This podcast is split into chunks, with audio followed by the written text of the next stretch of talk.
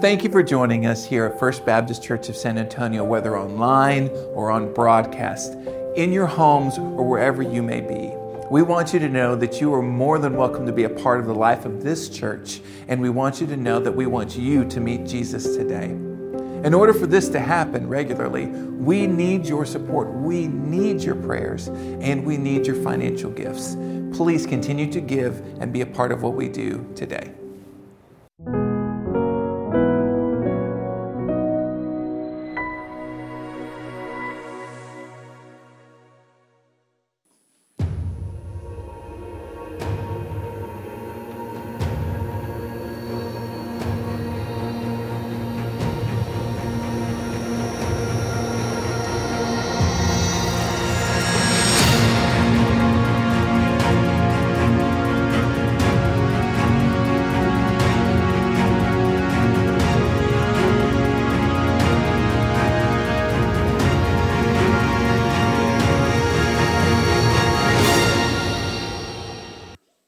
Is that better? Can y'all hear me with this mic now? Wonderful. Why didn't y'all let me know? Just kidding. Someone did. Okay. Well, uh, moms, indeed, I hope you have felt honored today. We, we love you uh, so much and grateful to the Lord um, for you. Um, if you are new with us today, uh, let me say thank you so much for joining us for worship. Uh, we don't want to take that for granted. If you could let us know uh, that you're here worshiping with us, that would be great. You can do that by going to fbcsa.org slash connect. Go ahead and do that right now. It's just a simple way to say, hey, I worshiped with you today, and then gives us an opportunity to touch base with you um, at a later date. I um, also want to mention, um, y'all just watched a video um, uh, from Kenya. We were part of a team on mission in Kenya back in March, and that was just the last um, one or two days of our time together in Kenya. Uh, we went on safari together. There are many more stories to tell, and we want you to know what God did through um, our, our, time there uh, and how God blessed us to be a part of His work there, the people that we met that were doing incredible work there. And so uh, this month, May 22nd, right after worship, we're going to invite you to stick around um, and um, listen to some of these stories. Our team was made up of kiddos and adults, so you're going to hear um, about, gosh, uh, what did God do uh, through our kids and adults? You'll hear stories from uh, several of us. But come be um, a part um, of that on uh, May 22nd. Another thing that I want to tell you that I think is pretty awesome uh, June 5th, we are beginning a brand new series called Better Together. And it's going to be an opportunity um, for us to be reminded and encouraged to be the church together and all that that really means. Not just to show up, not just to be a warm body or to be an individual, um, but to be together and recognize that there is value that uh, in our connectedness with one another. So, but we're going to start it off by worshiping together in one space, the whole church. Uh, can you believe that? So, on June 5th, we're all going to gather in the main sanctuary together. And super excited about that. Uh, please start that series well. Tell your friends, family, folks you know that are still watching online hey, here's the time, June 5th we're going to start this series off better together, worshiping all in one venue. Super excited about that. Well, we are beginning to come to the end of our series in Job. Uh, this is week 10 in Job. We have three more weeks after this. And all of us, with great anticipation, are eager to finally hear what God has to say to Job.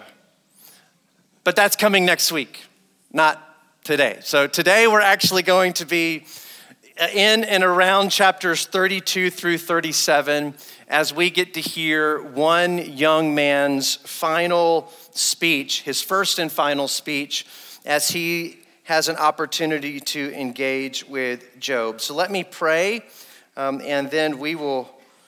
We will get into this text together. Let's pray. Father, Lord, this is your word. So, as always, we need your help.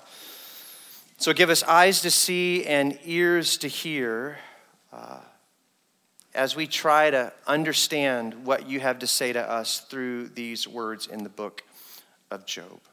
We ask that you bless it. In Jesus' name we pray. And all God's people said, Amen. Um, I, I, just want to read a handful of verses to you this morning, and I want you to receive them as we have every single Sunday. And then after that, we're just gonna we're just gonna hit a lot of different verses in this these several chapters. So I just want you to follow along with me um, in um, chapter 33, and I'm just going to begin reading verses 1 through 12 and just receive these. Uh, Listen to my words, Job. Pay attention to what I have to say.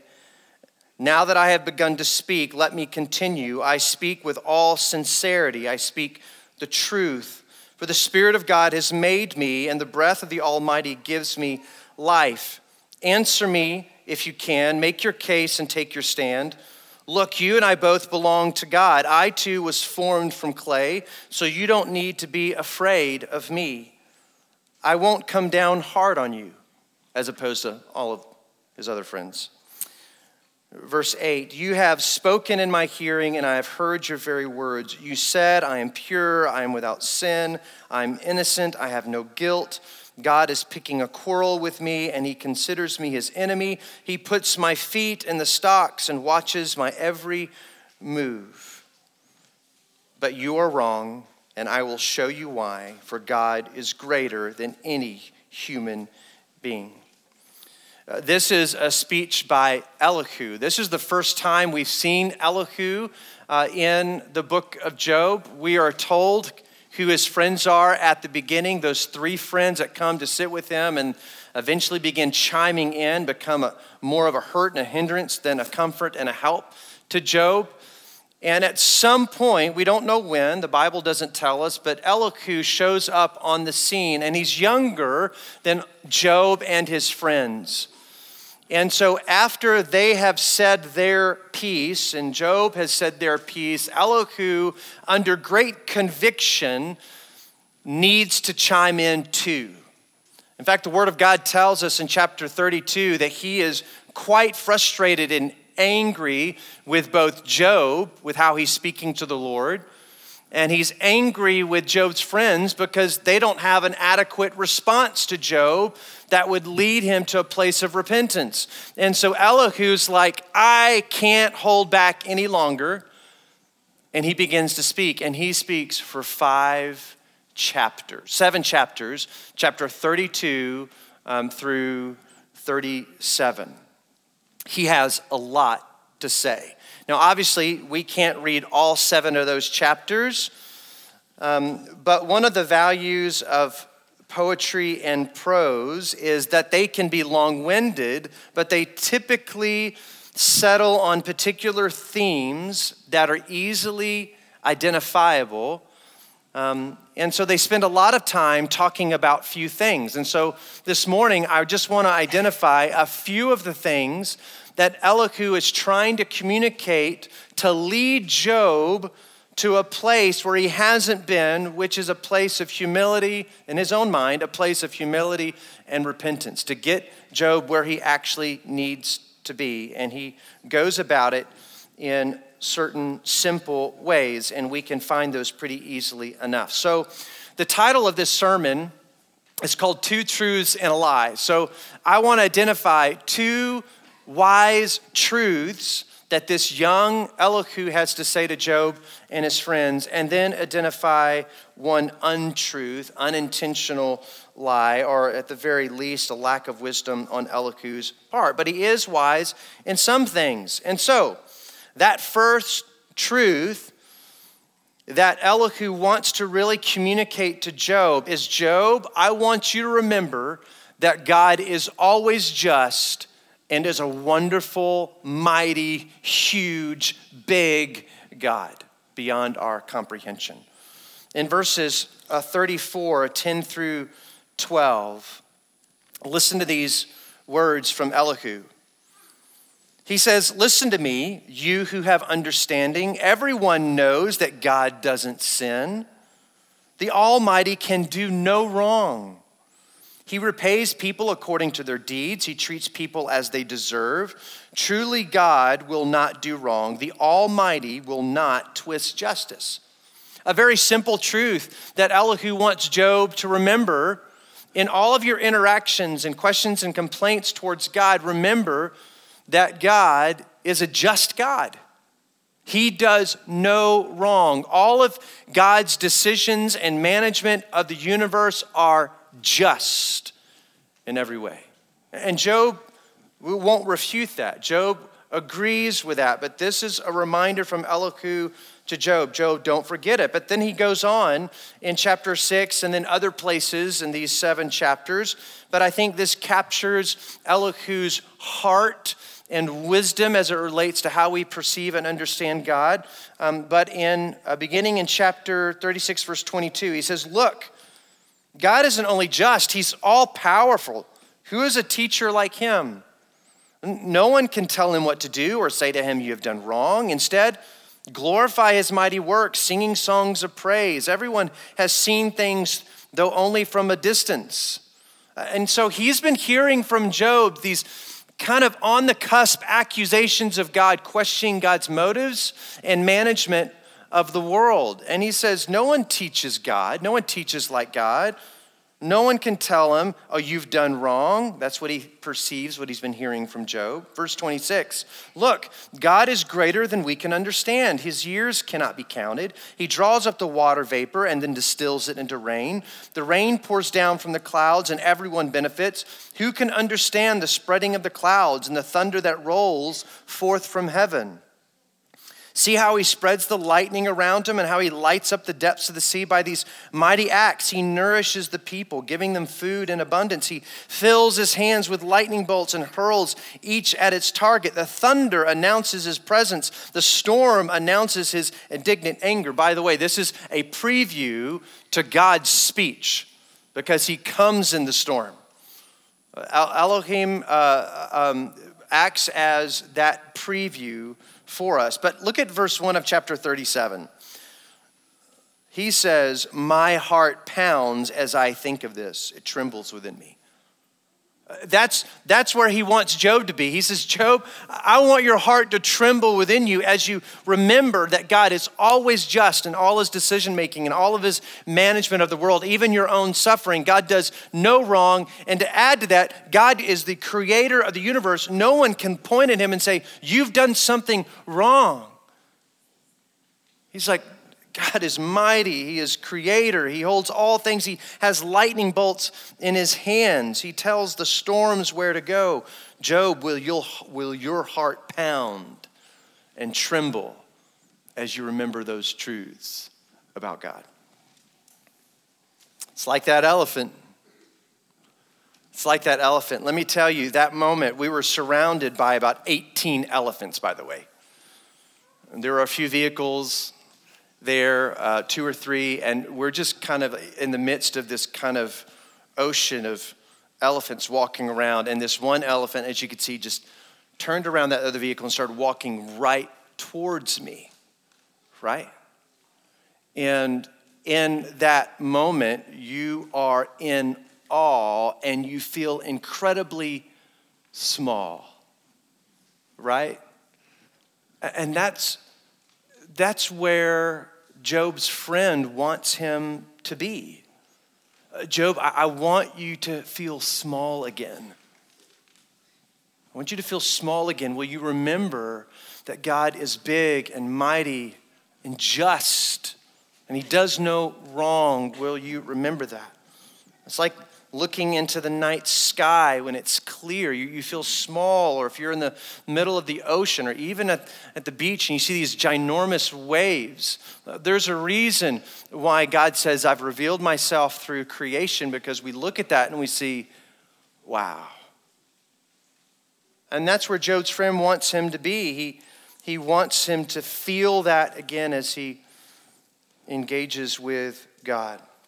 Listen, when we are trying to make sense of the world around us, even the suffering that we see and experience, and there is a lot.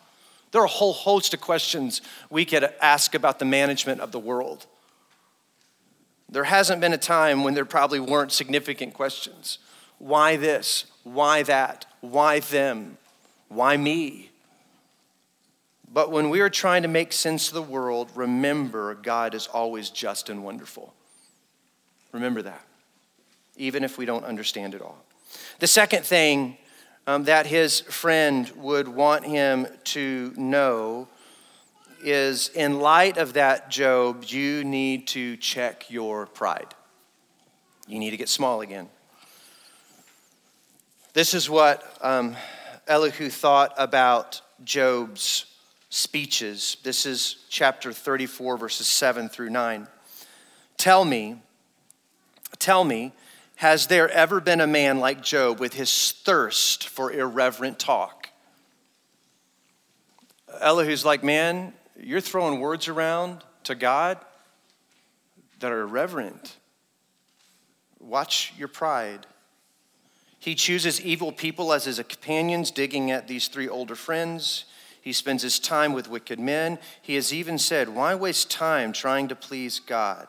Elihu's like, Who says that? Who speaks that way to God? He, he goes on to say in verses 31 through 37 Verses 31 and 32 capture Elihu's. This Elihu's like, this is how people should respond to God in the midst of their suffering. Verses 31 through 32. Why don't people say to God, I've sinned, I, will sin no more? Or why don't they uh, say, I don't know what evil I've done? Tell me if I've done wrong, I will stop at once. Elihu's like, you're, you're, the proper humble response is, Lord, I, if I've sinned, I'm going to walk away from this. I'm going to repent. Or, Lord, show me where I've sinned so I can walk away from. But Elihu's like, You haven't been talking that way, Job. You haven't been talking that way. He says, verse 33 Must God tailor his justice to your demands?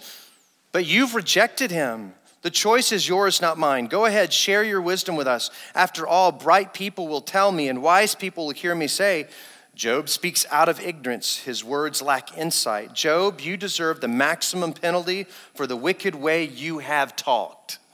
This is all his perception, and there's some truth to it and some wisdom here. Verse 37 For you have added rebellion to your sin. You show no respect, and you speak many angry words against God. Many angry words. Elihu's like, Job, you need to check your pride at the door. Uh, yes, you're wrestling and you're suffering and you have major complaints, you're angry, and, and you have significant questions about what's going on in your life and why it's going on in your life and why the wicked seem to get away with everything, but you've done nothing wrong and have received the brunt end of God's judgment. And he says, But even in the midst of all of that, you better watch your pride. There's some wisdom there. There's some wisdom there. I mean, I think God is sympathetic and gracious towards Job in the midst of him processing his suffering and anger. I think there's some mercy there. But I think we too can receive that kind of wise counsel. We need to check ourselves with our frustration and anger that we may have towards the Lord because of things that are happening in our life. We need to be cautious rather than irreverent or reckless or cavalier how we treat or relate to the Lord. We have to remember that He's big and He's just and holy and majestic. It's like that elephant. Now, let me tell you, when that elephant is coming towards you and it's getting bigger, it's the largest land animal, period, several tons. Again, you feel very small. And, and, and again, if you could have heard the audio, we were all whispering like this. Why? And at some point, I was, again, I was, I was asking our guide, um, uh, should, we, should we do something right now? Sh- should we back up? Should we move? What should we do? What should we not do? Listen, when we're in the face of something big and mighty, our approach changes. That's what Elihu's trying to communicate is, is Job, in the midst of your suffering, remember that God is just and wonderful and mighty and big and never does any wrong. Your approach needs to change. And although God is gracious and merciful in our anger, in our questioning, I, I believe God gets it that we have to process the things that we go through and we don't always hit the mark and we don't always do it right. But I think this is a healthy reminder for us that when we are processing the things that we're facing in life, that we are coming before a holy and mighty God, one who has redeemed us through Jesus, amen. But nonetheless, we come with great adoration and appropriate reverence for the Lord.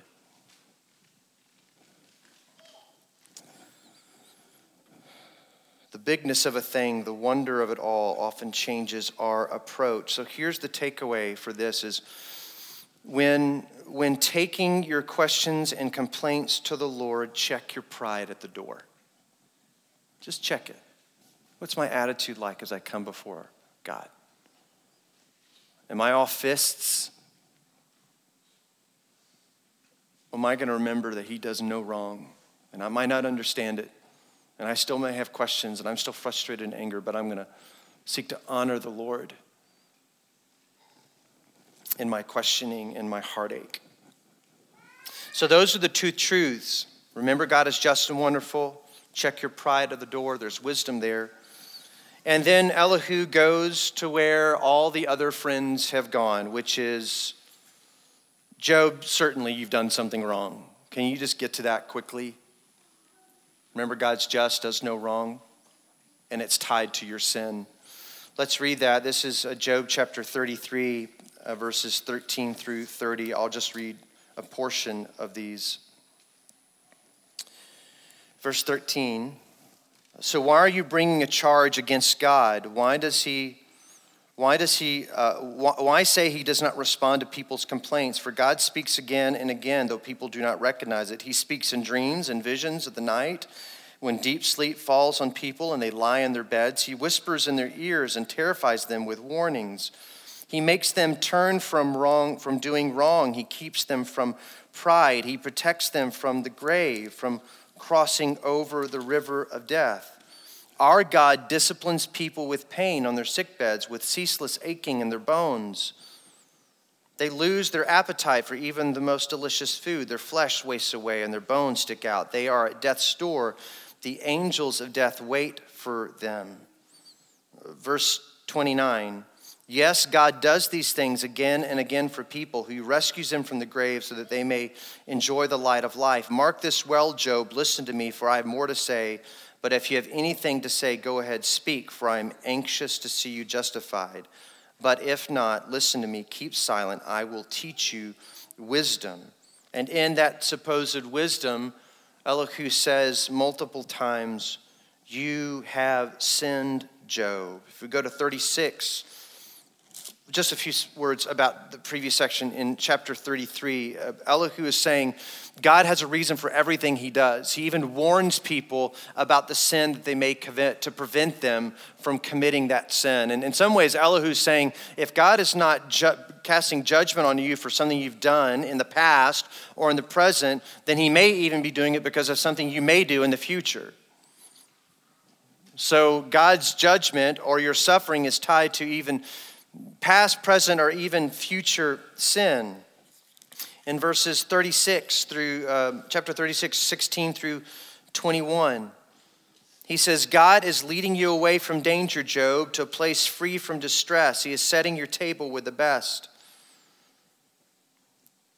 But you are obsessed with whether the godless will be judged. Don't worry, judgment and justice will be upheld to those others, but watch out or you, you may be seduced by wealth. Don't let yourself be bribed into sin. Could all your wealth and all your mighty efforts keep you from distress? Do not long for the cover of night, for that is when people will be destroyed. Verse 21 Be on guard, turn back from evil, for God sent this suffering to keep you from a life of evil.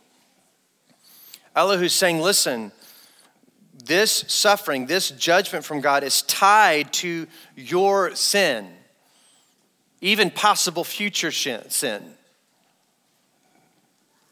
And he's wrong. That's not to say God doesn't use those things in our life to shape character or to keep us from doing things. But what has been the whole, one of the drumbeats all of Job is that I haven't done anything. I haven't done anything, any particular sin. Yes, Job is keenly aware that he is a broken person, that he's a sinful person. He said, Listen, I know I've sinned in my youth, but, but Job has said all along that there is no particular action or behavior. I've been seeking after God. I've given my life to God. I've worshiped God. I love God. I, I, I want to honor God. And there's nothing that I have done in particular that is deserving or warranted of this type of judgment and suffering. Even God has said the same thing. Uh, God has said his suffering is not because of something that he's done. And yet, all four of these friends are pretty insistent that Job, it is because of something that you've done or something that you may do. Listen, we know. Sometimes suffering just is. And God has a reason for everything that He does, but we may never know it, perceive it, understand it. But Elihu is wrong. Not all suffering is tied to someone's behavior or sin. Do we have consequences to sin? Absolutely. Absolutely. But there's a lesson to be learned here for us, I think. And I think we find that in these four friends. Even to Job, I think, but although he's beginning to see things differently as his worldview is being turned upside down because of his insistence of innocence, that suffering has come regardless of what he's done or hasn't done. We can invest a lot of energy, just like these friends, in interpreting events in our lives a lot of times it's suffering. Uh, we can invest so much energy trying to discern why is this happening to me? Why is it happening to them? What's the meaning of this? What's going on? Why, why me? Why this? We can invest so much energy interpreting these events that we oftentimes do it at the expense of obeying God with the things that we know to be certain. Um, Paul in 1 Corinthians chapter 13, uh, he's talking about the use of spiritual gifts and how the body works uh, together. That until Christ returns, we're supposed to use our gifts to the building up of the body, and uh, that we need to do so with love, right? Um, but there's this little portion in chapter 13 where he says, Right now we don't know everything he'll even say it like this. Right now we we look through like tinted glass. It's like we can see some images on the other side but it's not clear. He says that's how life is right now. We're like looking through a glass darkly but one day everything will be made clear.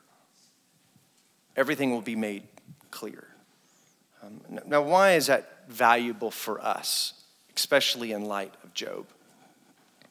I think we can tend to f- really focus on the, the unclear images, the things that we cannot fully perceive and understand. And we invest so much energy and time and emotion and understanding why is this happening what's really going on that we lose sight of who we're called to be right now with the things we know god has called us to be right now like loving our neighbor as ourself right we, we know God has told us to bear witness to the work of Christ. And we can get so caught up in our own experience and suffering and wondering why things are happening that we lose sight that we ought to be doing the things of God in our life. And it's not to say that those big questions aren't important. We should be asking those questions.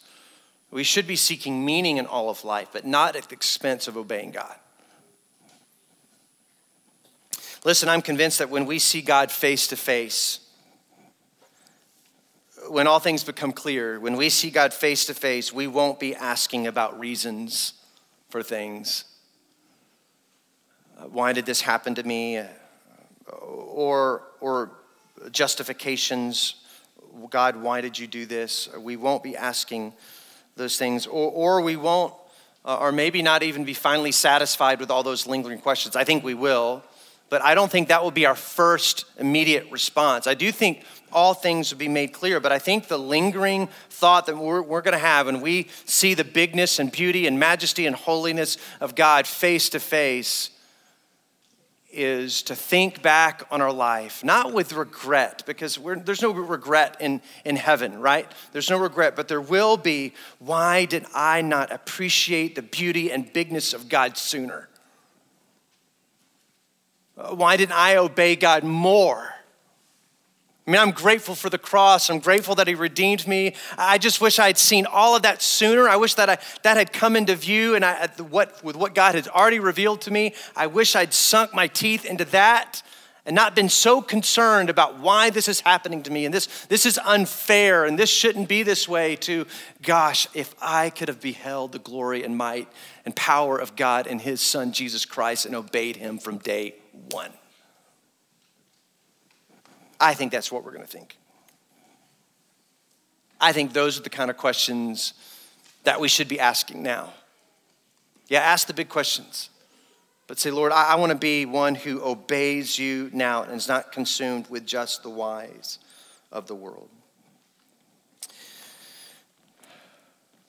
When life is tough, when life is tough and the heartache is real, ask what kind of person will I be in the middle of the storm? Which is really what Job has been all about from the beginning. That's why the whole business of the wager. If I take everything away from him, his wealth, his possessions, his health, he'll curse you. God says, No, he won't. It was never about the why, it was all about what kind of person will he be in the middle of it. You remember when Peter and his friends were in that boat in the storm. They were crossing the Sea of Galilee, and they see this figure like a ghost that's walking towards them. And they're terrified, right? But they recognize, Peter recognizes it's Jesus, right? And it's remarkable. It's remarkable that in that moment, amidst the terror of the storm, that Peter doesn't yell across, Hey, why in the world did you cause the storm? Which is a good question. Don't you know we're in the middle of the Sea of Galilee? What did Peter ask? What did he ask Jesus? Tell me to come towards you. Tell me to come towards you. Lord, I want the kind of faith that will give me the feet to step out of the boat. And he does, and of course, then he seeks because he gets his eyes off of Jesus. But here's the point all those other questions are great. But in life, even in the midst of the storms that come our way, we might un- understand the reasons of them, but will we ask, Lord, will you give me the kind of faith to step towards you in obedience, regardless of the reasons for the things that are happening in my life? Let's pray. Father, thank you so much for the testimony of Job and the conversation of these friends. Um, Lord, I ask that you help us as we wrestle with things in our own life to ask you how we ought to live and to give us the faith to obey you in it. In Jesus' name we pray. All God's people said, Amen.